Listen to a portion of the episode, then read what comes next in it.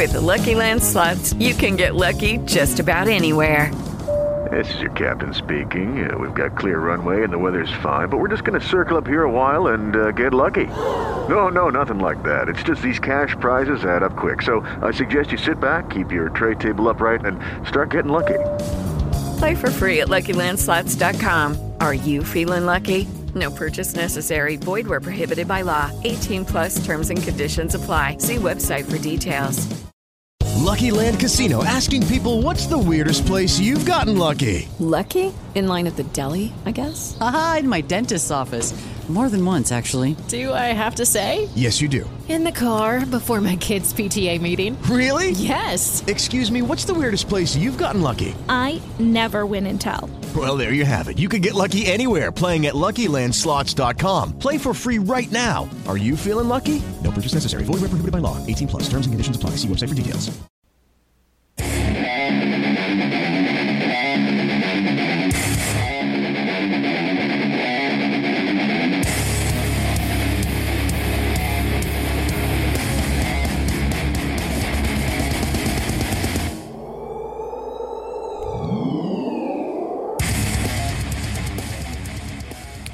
Good morning, everybody. This is Rich Wilson. It is uh, December 28th at uh, 11:30 in the morning here on the East Coast in the uh, Ocean Isle Beach, North Carolina, which is where I live part of, part of the time.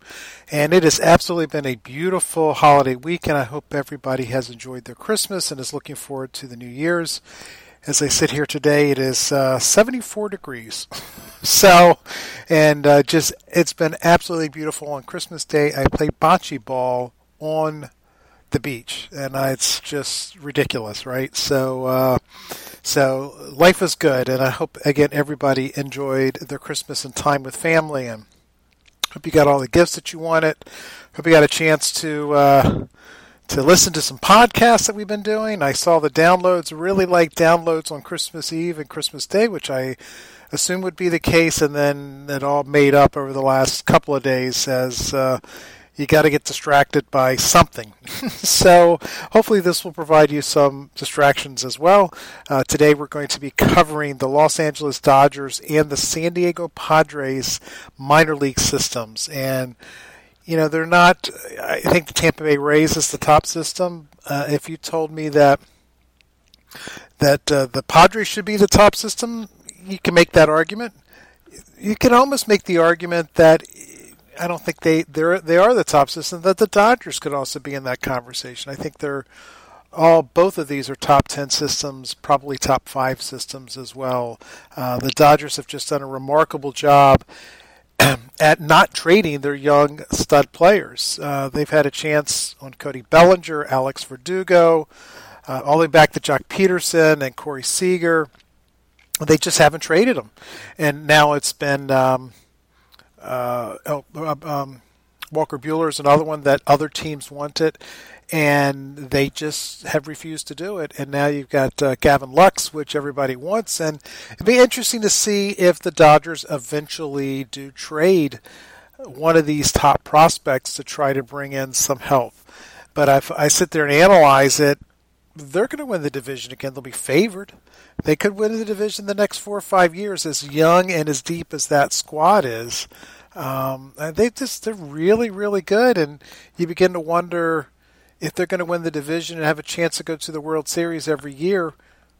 Why change the approach they've been doing, which is to build from within, try to uh, sign players to team friendly deals. Eventually, you know the these the, the Corey Bellingers, uh, Cody Bellingers of the world, Corey Seagers of the world. They're all going to be free agents at some point, and they're not going to be able to sign them all. And you've got to have that stream of young players constantly coming in. And a lot of people don't know this, but they originally signed Yordan Alvarez. Uh, so I forgot who the Houston Astros got for him, but you know, it just goes to show you when you've got when you really um, do a good job of player development. Sorry, I had to put it on pause as I sneezed, so apologies on that. When you do a really good job with player development, um, having that long stream of players coming in uh, year over year after year is important, and that's how you can really build a very large window. And you know, you complement that with uh, with some free agent signings, and you have potentially a world championship team. Now, I know all of you are going, well, the gee, the Dodgers have won the big one. I understand that, but they ran into the Red Sox, who were I don't know. I mean, were you good? It, was anybody going to beat the Red Sox uh, in 2018, given that team, and they were just rolling on all cylinders? I mean, Nate Eovaldi looked like a Cy Young Award uh, candidate uh, during that run, uh, and you know he's nothing more than a fourth starting pitcher, even a bullpen arm. Uh, and then Mookie Betts, and you know everybody was just hitting out of their minds. So everybody knows you know, kind of that story. So could could even a a couple better free agents have been able to topple what the um, what the Red Sox were throwing out there. And the year before that, I mean, they ran into a buzzsaw known as Justin Verlander and the Houston Astros. Now, again, it'll be interesting to find out like the extent of the sign stealing uh, controversy and if that played a major role in them and, and them not winning. But they had two very good teams in 2017 and 18, and they you can argue they just ran into better teams. And I'm not sure. Well, I guess there would have been some major signing they could have done, but you know, sometimes you just have to tip your cap and move on. I think they will win a World Series with these uh, with the players that they have out there.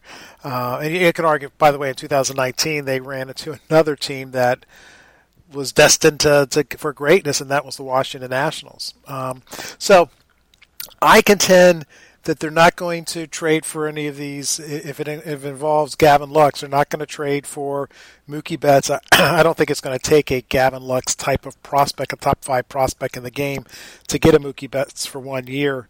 Uh, it would take a Gavin Lux to get uh, Francisco Lindor, and I'm curious to see if the Dodgers would spend that. I don't think they will. I don't have the answers. You know, I don't have any inside knowledge, but I know the people I talk to who also don't have any inside knowledge. Nobody is coming out and saying, "Yeah, the Dodgers are going to pull the trigger and bring in Francisco Lindor." I know they still like um, Corey Seager a lot. I believe that'll have a bounce back year. But as we're talking about the Los Angeles Dodgers, let's just continue on through the discussion. It's a really deep system, as we've talked about. Gavin Lux obviously is their number one prospect. Had a um, I don't know exactly when he got called, the end of August, early September, which I was surprised. Usually that is not the uh, the formula that the Dodgers use, but they believe Gavin Lux could help last year, and you know he had some moments, but it was pretty much eh.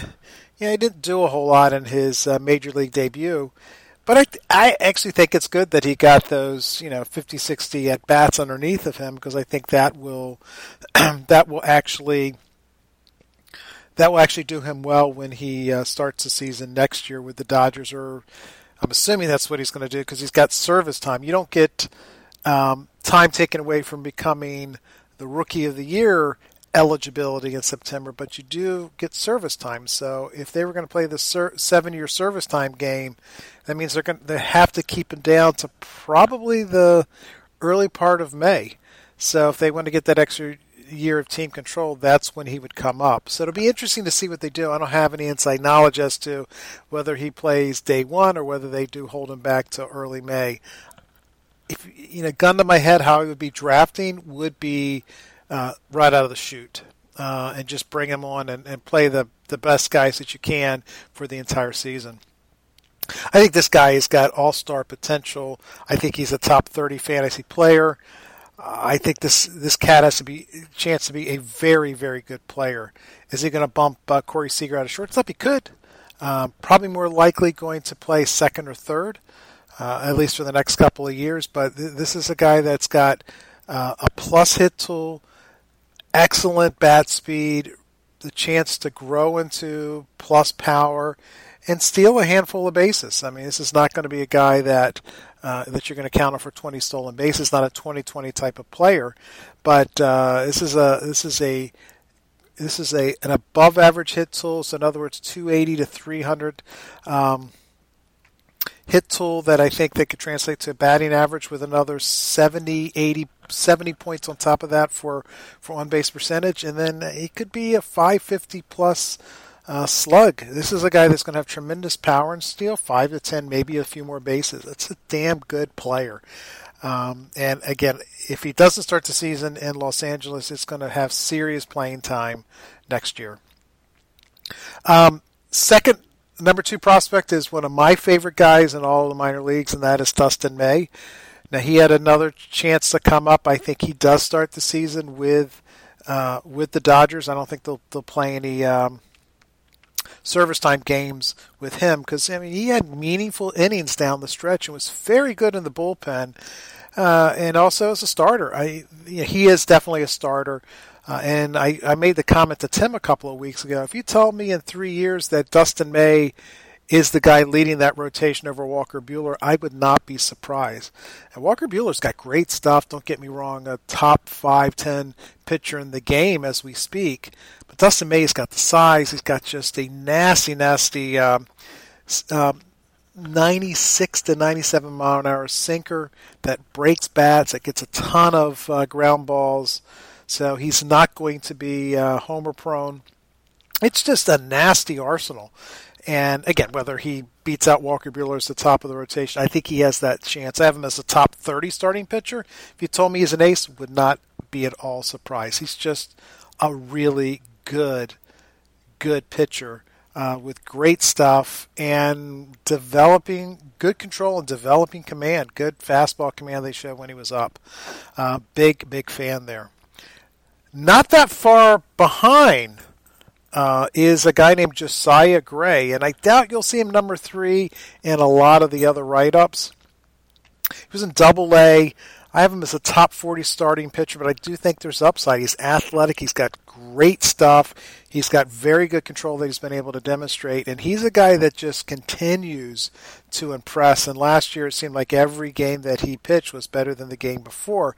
He was actually not drafted by the. Um, by the Dodgers, he was actually acquired in the trade for Yasiel Puig. For one year of Yasiel Puig, the Reds gave up Josiah Gray. I think they got um, the pitcher there as well. So, uh, uh, but I mean, they, they got. I mean, Josiah Gray has a chance to be very good, and that's why the Dodgers are really good.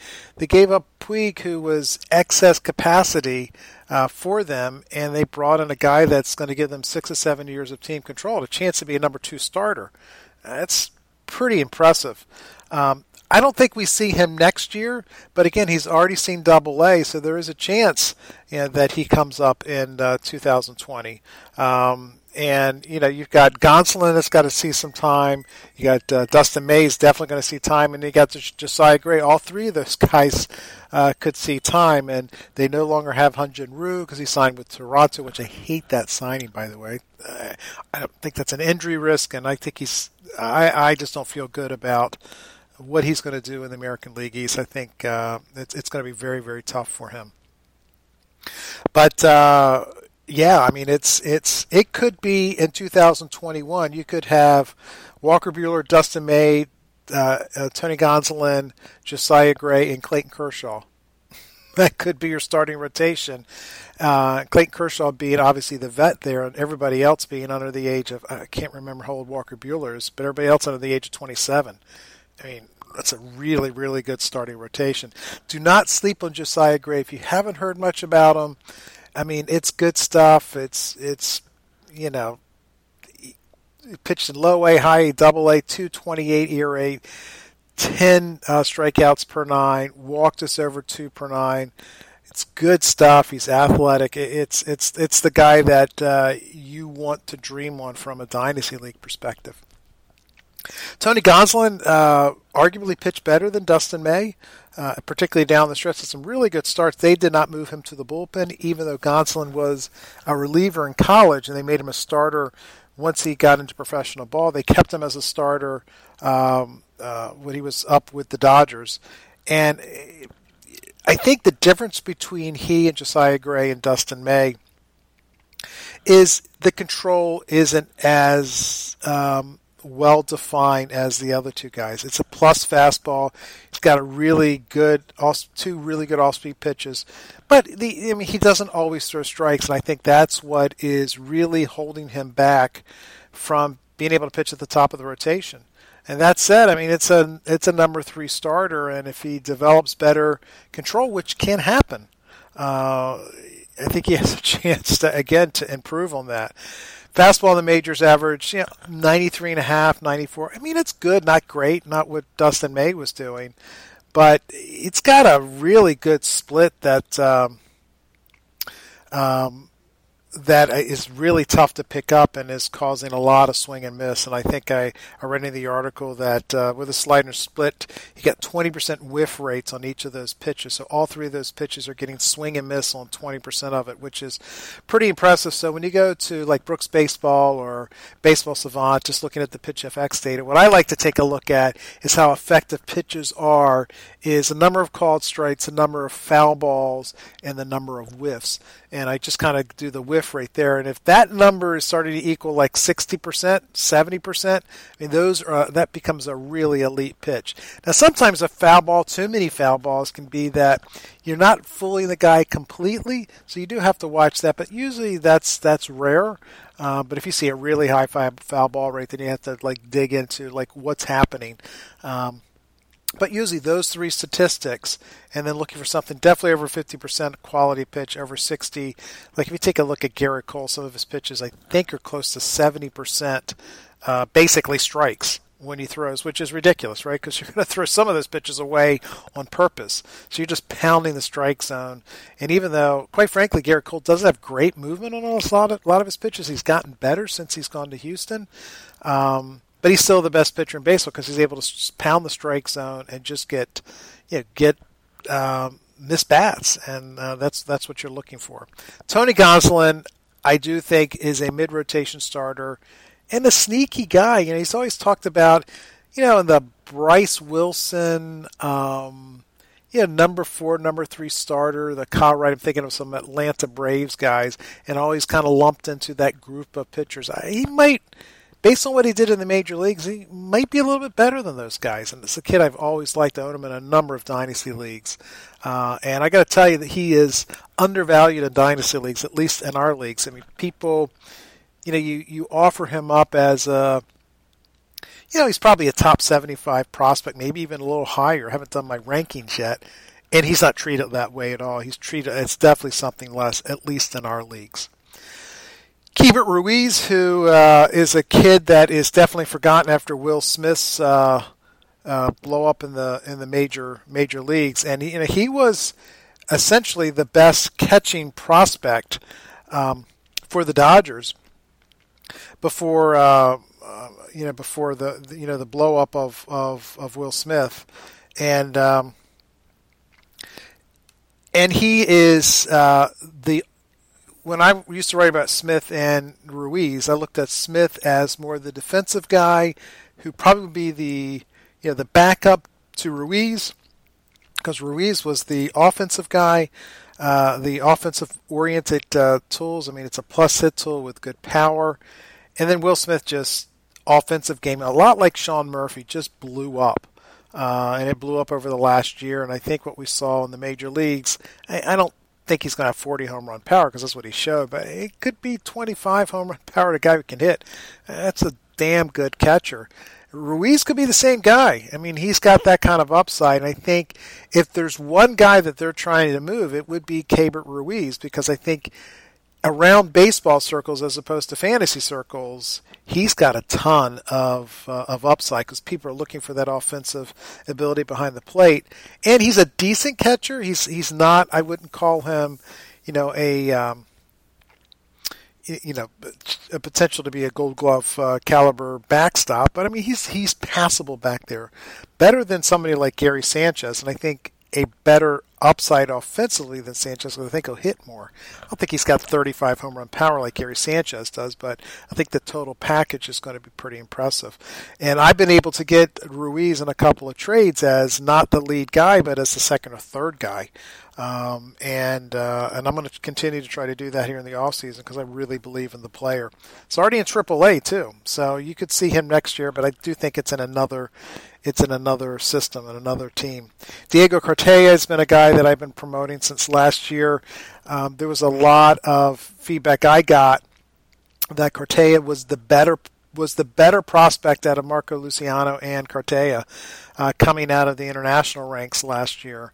Uh, and there was so many people that didn't like Victor Victor uh, uh, um, Victor Victor Mesa. I I just didn't listen to him, and I should have because uh, he's he he was he was bad. He was really bad last season. So, but those three guys were the elite of the elite, and a lot of people put uh, Mesa first, uh, Luciano second, and Cartaya third. I had a chance to see Cartaya and the instructs. I mean, that guy can hit, man. It is loud contact off his bat. There's definitely going to be power, um, and he can catch. I mean, he's a long way off still in rookie ball, but if you if you told me he sees some time in low A this year, would not be at all surprised. I think he moves quickly, uh, and you know, I mean, Will Smith is he's still got six more years of team control, and Cartaya is probably two to three years away. Uh, so it, it, it's going to be difficult decisions, but they have another really good catcher in the farm system that uh, people are really high on. And you know, when I talk to my scouting friends and just evaluators, guys in the front office, this name comes up a lot in trades, and he's somebody that you know fantasy people rarely talk about. He's rarely talked about in the news because everybody talks about oh Gavin Lux, he's a top five prospect. That's the guy they want it's really Diego Cartaya is the guy you want because that's the guy that the Dodgers are willing to give up. And guess what? He's really damn good. Again, go back to Yordan Alvarez. You don't necessarily need to get Corey Seager in a trade. Sometimes you get Yordan Alvarez uh, because you know how to evaluate players, and that's who you're pulling. I see Diego Cartaya is um, a upside guy that's not talked about. So when you are trading with somebody in your dynasty league draft, he's a second or third player. I would just say, hey, let's throw this guy in. In fact, somebody I traded away Cartaya as a, a bit of a, a, another piece to to make the deal work. Um, and uh, you know, I felt like I got taken a little bit there, but I, I. I think it was for might have been for Jose Altuve or Mike Trout. It was for a big player, and uh, I just I really wanted I really wanted the player, so I, I, I gave him up. Um, I I think Cartaya will have a lot of value going forward. He's just really still unknown. We finally get to the um, uh, to the Dodgers first round draft pick in Cody Hosts. I think that's how you pronounce his name. Um, he he can hit. There's definitely power there. And the knock against him, he's 22 years old already. Um, so he's got to move quickly. Um, he hit 23 home runs, 30, 391 batting average, a 46 on base percentage in his last junior year at Tulane, which is not a hotbed of of uh, of, of, of college baseball at all. Um, but I think at, at pick 25, they got a bit of a steal. And look, you like how the um, Astros have been able to develop players. So you look at that team. You love how Cleveland's been able to sign and develop pitchers, and you got to look at like what the Dodgers are doing. The Dodgers draft a guy. You got to be interested. I mean, they they're just developing guys. I mean, look at it. It's year over year. They've got somebody who's competing for uh, rookie of the year, and again, Verdugo was a bit of a disappointment. He's not the same caliber as Bellinger and Seager and those guys were, but he's a really good player. He just got hurt the last six to eight weeks of the year. Um, but he could have been talked about and you know potentially for some rookie of the year votes. He didn't get any. Um, so, but again, it's year over year that you've got that guy, those guys, and when the Dodgers draft a guy, I'm interested. Um, I think you'll see him move quickly. Uh, there's no reason he can't uh, spend a lot of time in high A and sometime in double A next year, and then in 2021 be in double and triple A with a chance to see the major leagues at the end of 2021 or 2022. And that'll make him 24 years old, which is absolutely fine. He could also be a guy that gets moved in a trade. Jeter Downs. I love Jeter Downs. A lot of people love Jeter Downs too because there's 2020 potential He's probably going to be a super utility guy on the. Uh, um, if he sticks with the Dodgers, again, that was another guy's part of that Yasiel Puig traded because they got him from Cincinnati. it was like ridiculous. Um, he obviously played well when he was in the California League. 19 home runs, 23 stolen bases. Uh, it was an on base percentage of 254. There's going to be some strikeouts there. He doesn't make great contact, um, but it's a dynamic speed power kind of combination. Um, and I, I, think it's just a. Um, he just needs some more development time and a little bit work on making better contact. And uh, I think, you know, is he going to beat out who's he going to beat out of, of the infield to play? I don't think he's going to beat out Gavin, Gavin Lux. Do the Dodgers eventually move uh, Corey Seager? They could. Corey Seager could, could go for free agency. I don't know when that is. Maybe Dieter Downs, Jeter Downs could see some uh, full time at bats once Seager moves on. Uh, the Justin Turner, you know, it's just about out of out of his time, and that's where Gavin Lux moves into. Max Muncy's always been the guy. You got Joc Pederson potentially at first. So it, I don't know where he plays long term, but I think he's a talent, and it's a guy that has upside of 2020. I say conservatively a 15-15 player. If you're a 15-15 player, then there's some years you potentially are going to steal over 20 bases and hit uh, over 20 home runs. That's a guy that you definitely want to target. I, I'm a big fan of Jeter Downs. Miguel Vargas comes in uh, at number nine, uh, a kid that um, can really hit. We haven't seen a whole lot of power, but there's definitely plus bat speed there. And he's a he's a guy that the uh, again much like Yordan Alvarez signed out of Cuba. The Dodgers signed Miguel Vargas out of Cuba in 2017, and all he does is hit. 176 games. Uh, across the rookie ball all the way in the high A's, hit 312 of the 385 on base percentage. He's only striking out 15% of the time. He's walking 10% of the time. I mean, that's a recipe for a plus hit tool, a guy that's going to hit two, 280 to 300. Again, as I said before, he's got plus bat speed. He's six foot three. He's a big guy. There's lax leverage, and so that's why we haven't seen a whole lot of over the fence power. I think all that stuff starts to get worked out, and um, in 2000 uh, in 2020. Well, it's weird to say. at the end of a decade. Wow. Uh, I think that stuff starts to get worked out next season, and I think you see power. And again, Vargas is a guy nobody's talking about, and this system is so deep. He's at nine. He is not a ninth best prospect, if you know what I mean. I mean, he hit up many other systems. He's a top five prospect and getting a lot more discussion. It's just a really, really deep system. Big fan. Michael Busch is another guy who I like a lot. He's got a great approach at the plate, ability to get on base, got good power you know what people when he, they see that second base and he's just an okay second baseman so there's definitely concern about where he's going to play. I can't see him getting full-time playing time in, in the dodgers but i think there is a chance that he gets moved at some point and he's one that i would be following around. He was uh, a first round supplemental pick uh, it was 2019 i think right? So uh, or was it 18 I can't remember when it, exactly when he got drafted, but uh, for another first round draft pick, and again, as a guy that um, that you like as as the Dodgers because they they they're very good at, uh, at at drafting players. So it's it's definitely uh, somebody I'm I'm interested in.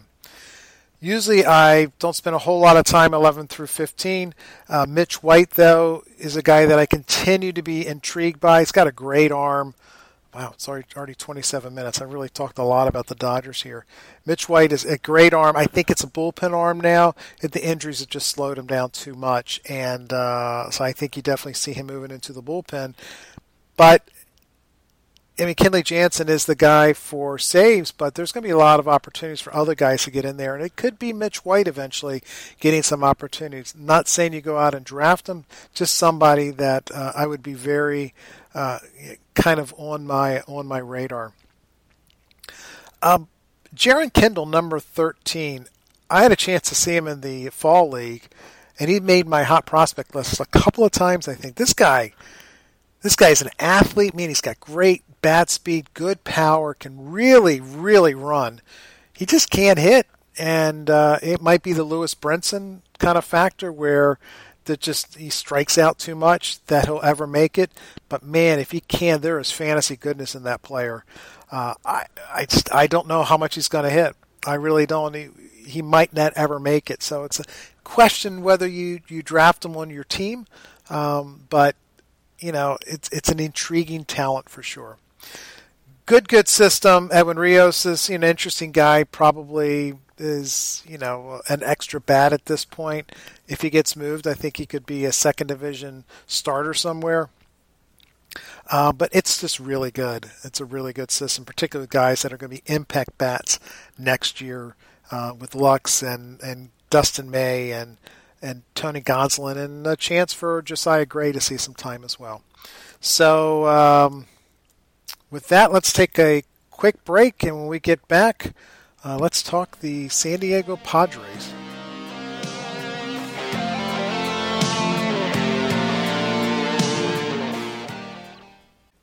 With the Lucky Land slots, you can get lucky just about anywhere. This is your captain speaking. Uh, we've got clear runway and the weather's fine, but we're just going to circle up here a while and uh, get lucky. No, no, nothing like that. It's just these cash prizes add up quick. So I suggest you sit back, keep your tray table upright, and start getting lucky. Play for free at LuckyLandSlots.com. Are you feeling lucky? No purchase necessary. Void where prohibited by law. 18 plus terms and conditions apply. See website for details. Lucky Land Casino asking people what's the weirdest place you've gotten lucky? Lucky? In line at the deli, I guess? Aha, in my dentist's office.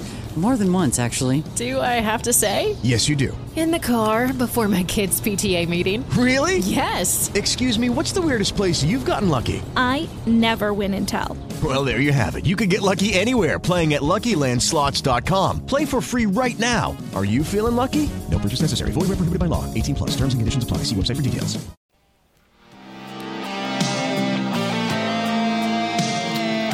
Took the liberty of looking up Michael Busch. Yes, last uh, 2019 first round supplemental pick. So apologies for that. Uh, can't I got 450 guys I'm talking about. I can't I can't memorize everybody, so I apologize for that. Uh, so 21 uh, year old uh, played uh, ball in North Carolina, University of North Carolina. Which is, I guess, my backyard now. So I, have had a chance to see a lot of Tar Heel games. They, they always have very, very good um, very good college balls played there. ACC not as good as the SEC from a college baseball standpoint, but they've got good players coming through that. It's a couple hours from my house, two hours and 15 minutes actually from my house. So uh, if they're playing a double hitter, I will head over there and, and catch a game. Plus, they're many times played in the daytime, which is which is actually kind of cool as well. So uh, that's that's where Michael Busch was. By the way, it was it's actually I don't really follow college um, follow college basketball much anymore, but I looked at the standings. Uh, it was yesterday in the ACC, and North Carolina's lost. They're seven and five. They've lost five games out of twelve. North Carolina, Michael Jordan, Dean Smith. I mean, what the hell has happened there? So I thought that was pretty pretty fascinating. But uh, yeah, that's that's what we got. Uh, anyway, and uh, now I'm yapping, and I got to get up, bring up my um, San Diego Padres, which again, really, really good system. Quite frankly, not as not as deep as it once was. You know, with Fernando Tatis coming up, you know, depth is is is all about the younger players and so forth. But when you've got a talent like uh, Tatis and he comes up, it, you know, it leaves a mark. You know, that was a one of the best systems, in, the best system in in the uh, in the league, and all of a sudden you lose one of the, the best players, and it, it it definitely leaves a mark. But right after that, now some we've got their stud pitchers coming up. Mackenzie Gore, another North Carolina product, uh, high schooler out of Whitesville, which is rural North Carolina, not quite as rural as where Madison Bumgarner came from, but it's I mean I go I go through there from Charlotte driving to the beach and I go through go through every time I go back and forth which is yes many times during the during the year. And it's uh it's a it's not a robust place. It's pretty country out there and lots of gores live there. I, you know the guy owns uh like a sheet metal sheet metal place and then a country store. I don't know if it's the Gore family. I, I don't know non-related, but lots of gore businesses in, in Whitesville, which I think is pretty interesting. Anyway, this who cares about all of that stuff? Just just stuff I noticed. I mean, you're not going to get that on any other podcast because you know I, I just go through the place. Anyway, Mackenzie Gore, I think he was the fourth overall pick in the Hunter Greene um, draft. So it was Hunter Greene, Royce Lewis. Uh, who was third? anyway, uh, Gore and Gore's clearly today is is the best of the bunch coming out of that draft, uh, and you know, he came in as an athletic lefty. He had the funny leg kick, still has the funny leg kick, kind of the Bronson Arroyo kind ish type of long straight leg. And I know, and I saw videos of him in high school. I didn't get a chance to see him in high school because uh, I wasn't living in North Carolina at, the, at that point. Um, you know, you kind of looked at said, that's kind of weird. Um, but it just and it's all working. I mean, he's got really good stuff. And yes, last year in 2018, yeah, there was a lot of um, few too many walks. The ERA is getting hit a little bit hard, but it, it just all came together this year. So that athleticism with the improving stuff, and he's the best pitcher in baseball. And there's some really good pitchers with you know, Casey Mize and Forrest Whitley and and uh, Dustin May. I mean, there's some really, really high end guys, and he's at the top of the list. And it's just a combination of premium stuff and the ability to throw strikes, um, avoid walks. It's you know it's a number one it's a number one ceiling, and I do think we see him next year. In fact, our first mock draft, I took him. I took him somewhere. I mean, he was definitely a guy I didn't take with my last pick, um, and and I he he would be a target of mine in a draft and hold league and just deeper leagues that we that uh, that that uh, that you're playing and coming into the 2019 season. Um, he could be signed to you know a team friendly deal. I don't think so. He made a ton of money when he was signed because he was signed so high. And again, I'm, I'm, I'm assuming his parents own one of those businesses, right? So it's not like they are uh, destitute people. At least you would think if they own a business, they've, they've got some money coming in. So all of that, you know, and the reason I say all of that, a, lot, many of the times, there's two reasons guys sign team-friendly deal.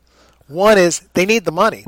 They flat out need the money. Their parents need the money. You see that in a lot of Latin kids, uh, and you know, uh, and Ozzy Albies. I don't know if this is the case or not. When he signed that incredibly team-friendly deal, you don't know what was going on back home for him, and his parents could have. Re- I mean, they they for all they know, they were living on the streets. Who knows? Because you know you live in those very poor, poor areas of some of those Latin countries. You need the money. Same is true here in the United States. A lot of kids, the families need money, and they and he's the he is the meal ticket. So that's one reason. The second is the team. The the the kid is worried about injury. Um, the the kid is worried about um, not being as good maybe as as his prospect type is and just wants the assurance of that. And I think potentially we see that with Evan White, signed for a lot of money, and he takes a look at it, does the, the math, and he goes, I think there's a there's a forty percent, sixty percent chance that I'll that this is a very team friendly deal, and I could have made a lot more by holding out and going all the way to free agency. Uh, but there's also a 40% chance I'll never make more more money than that. So you, you, start to take a look at that equation and figure out, okay, it's better. I'll, I'll just I'll reduce my risk and take the deal. So this is really two reasons. It is all about money, but the first is there's some pretty immediate need that you need that money, and two, you're just taking a look at the value of that and uh, and making the deal. So I don't see Gore and I could be wrong. I don't know the guy again. Don't know the businesses that are out there that say Gore on it in Whitesville. Um, and he also got paid a lot of money. So I don't see him signing a team friendly deal. Therefore, I think he is up probably sometime in a couple of months. So maybe the end of May, early June. I don't think it'll have anything to do with with Super Two. It'll have more to do with he's in Double A. He only spent a few games in Double A. Let's let him burn a little bit more and get some upper level minors uh, there. It'll be interesting, given the PCL and you know if the ball is pretty much the way it was last year, how much time he actually spends in the PCL. So it could be seven to eight starts in Double A, a start or two in Triple A, and up. So let's call it ten. So ten starts. That's about eight weeks. That puts us at early June. Feels about right. Number two is Taylor Trammell. Uh, for those of you longtime listeners, longtime readers of our site um, and podcast, I've been a huge fan of Tyler Trammell since he got drafted. He's a quality individual. Uh, the work ethic is off the charts. I've had a chance to spend a lot of time with people who know him well uh, within the um, Reds organization, and haven't talked to him since he's moved over to the Padres. This is a guy that wants to get better and is just a great makeup kid. Uh, tools, double plus runner. I think he's going to have a chance to hit with some power. He's an on base uh, uh, on base over batting average player. Does strike out a few too too much. Uh, good plate discipline. I think this guy has a chance to be an impact contributor. Um, not Victor Robles, but on the same path. So a guy that could steal 25 to 30 bases, maybe more, and could hit you know 15 to 20 home runs in with you know and post a 350 on base percentage. That might be a 260 batting average, 270 batting average, and that might hurt where he hits in the order if you're thinking old school baseball. But Padres are more new school, and if he's posting a 350 or so on base percentage, I think he has a chance to hit at the top of the lineup, and he can really play center field. Uh, excuse me, not center field. He can really play the outfield. My guess is he's going to move into left because um, he's a really good outfielder. He uses his speed very, very well. So when does it happen? I think it depends on how many more trades they make. It's starting to get a little crowded with some mediocre players out in out in uh, Padre land. I think they still have Hunter Renfroe, right? They haven't moved him. They've moved Franmil Reyes and uh, some other guys. Did they move Hunter Renfroe? Oh, I can't remember. Anyway, I, they they need to take some some mediocre depth out of that outfield, and I think it'll free up a spot for for um, for Taylor Trammell to, to come in. So, is it going to be 2020? I think it could be.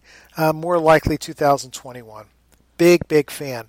Luis Patino, if you saw him in the Futures game, you had to fall in love. This guy's got a dynamic arm, can really bring it, um, good control. I mean, the problem is he's a little guy.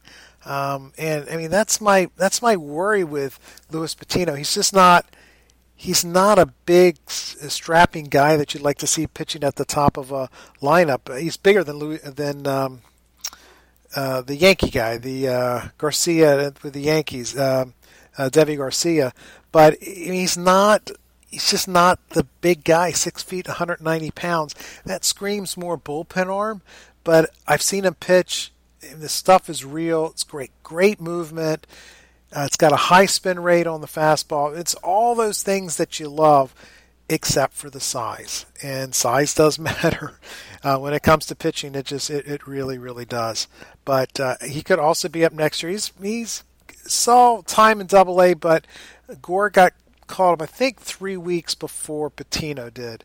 But Patino looked better than Gore in the in you know in that one outing. So very good talent, a guy that I would, if he's on your waiver wire as a kid, I would try to be uh, try to be adding. Uh, let's take our final. Let's take another break here. Let me get a quick glass of water because I'm getting a little parched here. We get back. Let's finish up the San Diego Padres system.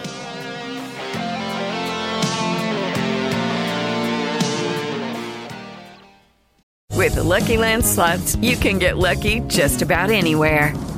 This is your captain speaking. Uh, we've got clear runway and the weather's fine, but we're just going to circle up here a while and uh, get lucky. No, no, nothing like that. It's just these cash prizes add up quick. So I suggest you sit back, keep your tray table upright, and start getting lucky. Play for free at LuckyLandSlots.com. Are you feeling lucky? No purchase necessary. Void where prohibited by law. 18 plus terms and conditions apply. See website for details. Lucky Land Casino asking people what's the weirdest place you've gotten lucky? Lucky? In line at the deli, I guess? Aha, in my dentist's office. More than once, actually. Do I have to say? Yes, you do. In the car before my kids' PTA meeting. Really? Yes. Excuse me, what's the weirdest place you've gotten lucky? I never win and tell. Well, there you have it. You can get lucky anywhere playing at LuckyLandSlots.com. Play for free right now. Are you feeling lucky? No purchase necessary. Void where prohibited by law. 18 plus. Terms and conditions apply. See website for details.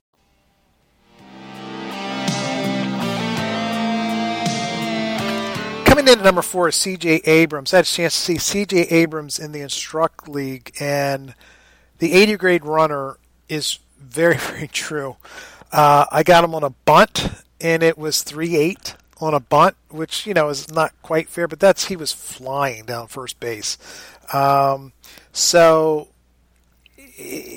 what what you're getting this guy for is the speed, and when he played in the the rookie league against rookie ball, so take that somewhat with a grain of salt. I want to see him get getting affiliated, true um, full season ball, not affiliate ball, true full season ball.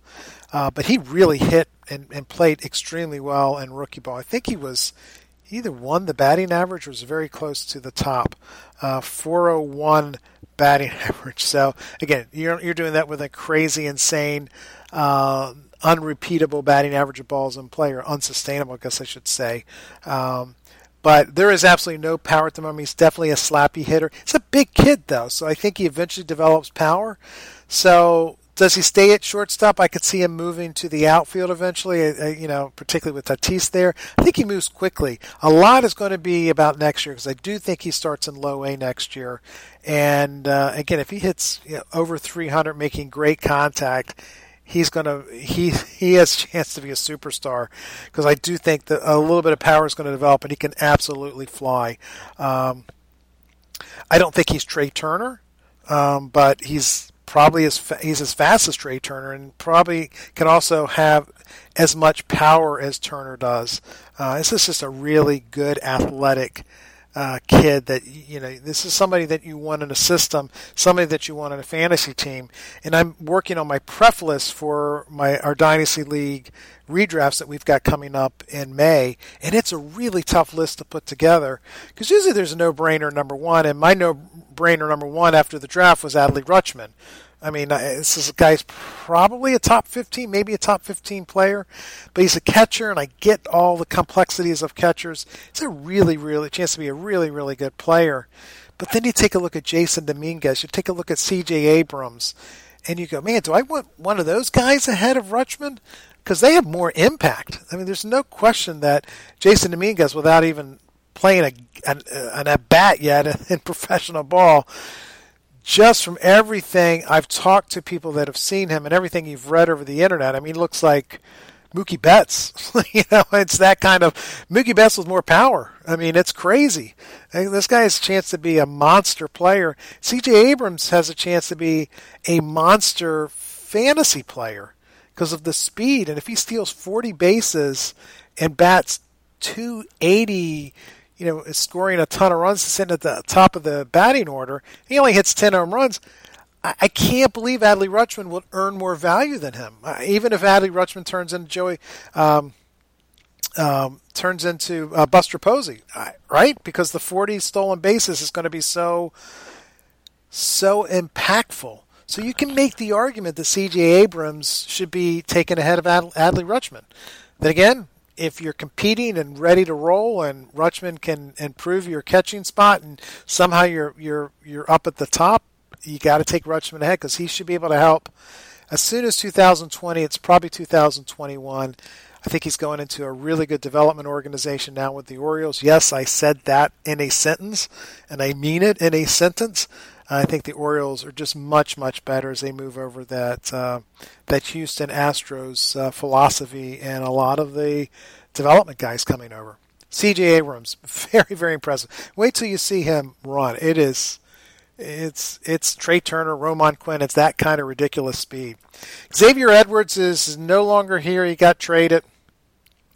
Um, look, I like it, and I, you know, look, I'd already written all this stuff up, and that's just a losing proposition trying to trying to move players around.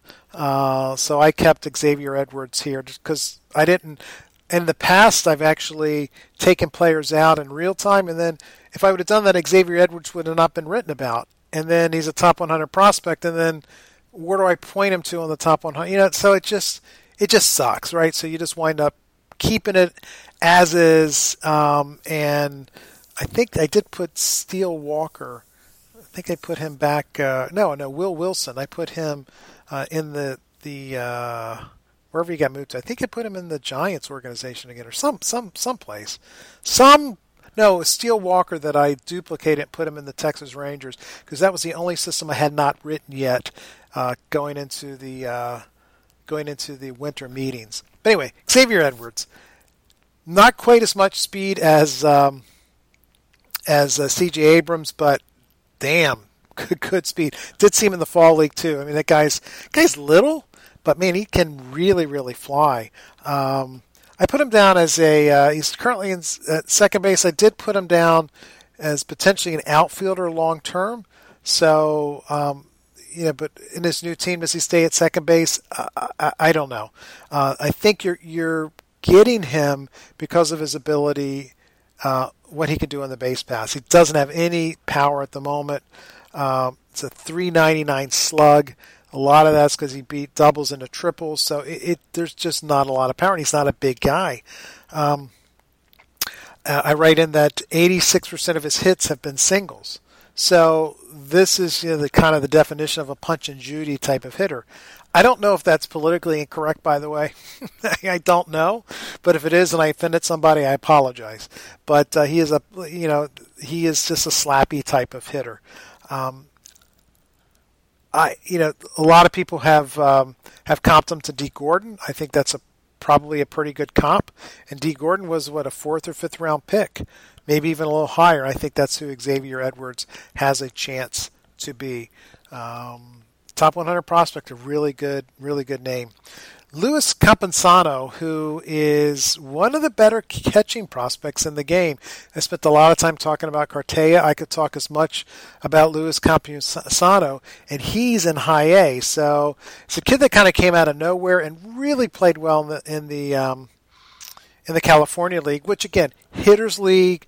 Um, where San Diego plays down at Lake Elsinore, not as big of a hitter's park as some of the other places, but it's still a hitter's paradise in the California League. So there was a little bit of push there, but a kid who can hit, showing some power, decent catcher, um, and again, Francisco Mejia. And I think I write this in the the uh, in the uh, list. I mean, a big fan of uh, Mejia. I have him in a dynasty league, so I've got my fingers crossed. But if he doesn't hit in the next years, you know, he's going to get the chance to play in 2020. But if he doesn't play well, it doesn't hit, you could see Campusano quickly up there in 2021 because you figure he's going to start the year in Double A. Um, and I mean, Double A most of the year, maybe some time in Triple A, and then 2021 is here, and he's going to be ready to roll. So Mejia better hit. He should be able to hit. Guy doesn't walk a ton, but the guy makes great contact. Uh, it's an offensive-minded catcher. You're not you're not going to sign Mejia for his defensive skills, but he if he doesn't hit, then Campusano is going to be on his coattails very very quickly. On his coattails, on his on his tail very quickly. I forgot the expression. Don't know. Um, number seven comes in Adrian Morejon. Um, I'm thinking more and more that this guy is a closer. He just he just can't throw. He can't throw strikes. It's a great arm. It's a smallish kind of guy. So I just think eventually he moves uh, to to the bullpen. Uh, FX uh, pitch FX data showing that it's a 96 mile an hour fastball, but spin rate is very low. So there's not a lot of life on that. But if he goes to the bullpen, that 96 turns into 98 spin becomes less important because you just got to amp up. I mean, you you got to start your swing a lot earlier. Uh, and that's why if you throw 98 miles an hour with a high spin rate and the ball's moving, uh, bats have no chance. The hitters have no chance. You do have a little bit more chance that that ball is pretty straight, but you're still having to gear up so quickly that uh, that's why intense velocity. That's why it's just going to miss bats, and it sets up your secondary pitches because if you can split a 98 mile an hour fastball with a, a darting slider at 7 8 mile uh, you know 90 mile an hour slider or even better like an 82 mile an hour uh, curveball that changes eye level man that that's where those pitchers become devastating um, Morejon doesn't have any of that he's got the very high velocity fastball but I think he moves to the bullpen uh, and it's again because he just can't throw strikes Owen Miller comes in at number eight, and he's an interesting guy. It's a plus hit tool. I think he was my uh, most improved player, or what do I call it? The biggest mover, Owen Miller. And he made our um, our our um, hot prospects several times, and high A in the Texas League, high A and double A, hit 290, 355 on base percentage, and a 430 um, slug, 13 home runs, and five stolen bases. He can really hit 15% strikeout rate and 8.2% walk rate. Doesn't have a ton of secondary skills, just okay power.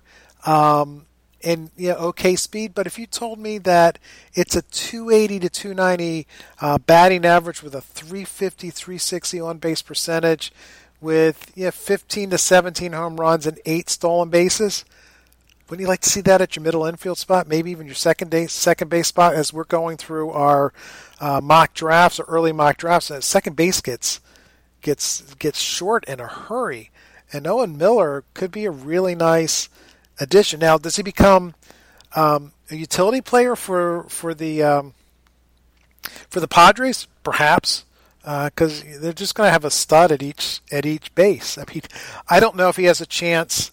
You know, there's there's just some like uh, Tucupita Marcano is the next guy. He's only in low A, but he's got way more upside than Miller does. Uh, again, he's a guy who's even a better hitter than Miller. He's got plus speed. Uh, hasn't really shown a whole lot of power, but I think, yeah, he just turned 20, so I think that power is going to eventually be there, and he could hit 10 to 12 home runs. So he'll he'll fly over uh, Owen Miller. So Miller might eventually be the utility guy there, or get moved in a trade, and he would be a guy a lot of teams would be interested in. Um, and again, Marcano is a. I own him in a ton of dynasty leagues. Huge fan of his, and I think there's a chance to be. I, I think he's a chance to be a star. And I had a, I had a chance to see him in Instructs. I, I think I, I tweeted this out when I was in Fall Instructs, uh, watching in September. It was Marcano. Um, who was it? Marcano, Abrams, Edwards, Trammell couple of other guys, they were all batting like one through six. it was it was literally prospect porn. That's exactly what it was. I mean, eh, you know, it, was it was. I just sat there with my mouth hanging open. I was literally in heaven watching this because you just don't see that where all of their top young players were just sitting there one after the other, all hanging out together and laughing and goofing off uh, and oh, one player just as good as the next player. Just Im- impressive. Um, coming to number 10 was also a guy that I saw in the Fall Instruct leagues and wasn't impressed. Um, and that's Ryan Weathers. He did not throw hard at all. This is a guy who was throwing uh, upper 80s. And I checked my gun when he was hitting upper 80s. I checked guys who were standing next to me, and their guns all said the upper 80s. And I, you know, and it was fastball. Um, so I was a little concerned about that.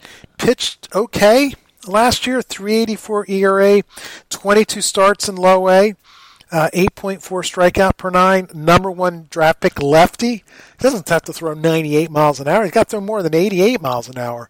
So that's my big caveat with Ryan Weathers. I'm going to go with what other people have told me about him and say that uh, there's there's a lot to like still with that. But saw what I saw late in the season, so there you go. Number 11 is Edward Olivares, another guy. Was a late bloomer, double plus speed, power starting to come. I think he's going to hit enough to have a big league career, and he's a guy that nobody is talking about. And he's already in Double A, so you could see him next year again. Another one of those guys with uh, that would that would come out and add depth to that uh, to that mediocre outfield. And it's something I kind of really like, um, and you know, I think there's 2020 potential there. So he's one of the guys that's on my on my list of players that I'm interested in in these dynasty league redrafts. Gabriel Arias, I think the ceiling is more of a utility player. Another kid I saw in uh, in the um, Fall Instruct leagues. Look, he's got good pop. He's got some speed we'll see. Michael Baez, big tall kid. I think he's eventually going to be a closer. Uh, six foot eight. Uh, you know, it's it's premium velocity, but the, he just can't throw enough strikes. So I think that calls a move to the bullpen. Uh, Ronald Bolanos, uh, a guy I saw again in fall Instruct League. That was impressive, man. This this guy saw some time in the majors. Um, it's a quality arsenal, big stuff. Uh, I, there's just you know, it just goes on and on. I should probably do a top twenty on both the Tampa Rays and the San Diego Padres, but that's the that's the system. Really, really good. If I'm in Dynasty League startups, it'd be a, obviously a squad that I'd be looking to add as many players as I possibly could in there. Let's take our final break. We get back, we'll wrap this thing up, and I'll tell you what's going on over the next couple of weeks.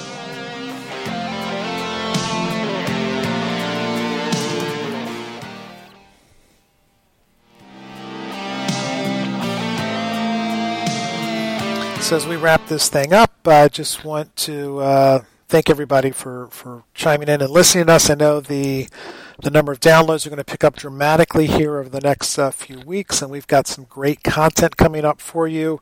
Uh, this Sunday, we'll be doing a recording. We'll be doing our final fantasy division talk, which I think we're on the coming up to the AL West. I think that's what it is. So we could talk about the Astros forever. I think everybody knows my position there. I'm deeply concerned about potentially um, AJ Hinch and Jeff Luhnow getting sub- substantial suspensions, and some of the players getting suspensions as well. And I'm a, I'm just worried going into um, to drafts, drafting some of these players. I think there's going to be turmoil in that Astros organization. And you know, can the players all all look past it? They're all quote unquote professionals. I don't know. I guess the a lot of people will say yes. I'm not so sure. Uh, but anyway, so we will be covering the AL West next week. We'll also be doing another. Uh, we're we've got, we're doing our you know uh, after the uh, San Diego Padres, we'll have the San Francisco Giants, and then we move into the Houston Astros, which is a really down system now. It's really sad after years of being one of the better systems. It's very very down. Uh, kind of sad to see. But so after that, we'll have two more weeks and uh, four more systems, and we'll finish that prospect work off. And then early in February, right around the Super Bowl time, we'll be coming out with our top 100 list and doing lots of podcasts on that. Uh, Tim and I probably next week also will be doing a divisional prospect review where Tim interviews me on that. I'm not sure where we are. It's probably the um, AL East would be my guess because uh, I just finished that, and Tim and I kind of had some time off around the holidays, so we've got that coming up. And then starting the first Sunday in January, we will be doing player rankings, starting off at catching and going all the way through to closers, pitchers, outfielders, you name it. So catchers will be that first Sunday, which is see, Sunday is the 29th. So it's like the 5th, I think, of, of January, whenever that is. So catcher rankings come out, and that's always things that people, you know, kind of want us to put out because they're starting to think about their fantasy drafts and like where does Tim rank, you know, X number of players, and he goes really deep. So I mean, we're talking. I mean, the most shallow position will be catcher. He'll probably go 45 deep there, but he'll have 70, 70 second basemen out there and 70 shortstops. I mean, it's crazy deep. And I keep telling him it's probably a little too deep. I mean, who's going to be looking at, you know, some of those guys so far down in there? But you know, that's that's what he wants to do, and I think it's a great value for people to be able to see. It's just uh, it's a lot of work for him. Um, but uh, so we'll be starting that the first week in January and going on until we are finished, probably right up until. Um, the beginning of March. So that's what you'll have forward. To, that's what you'll be looking forward to.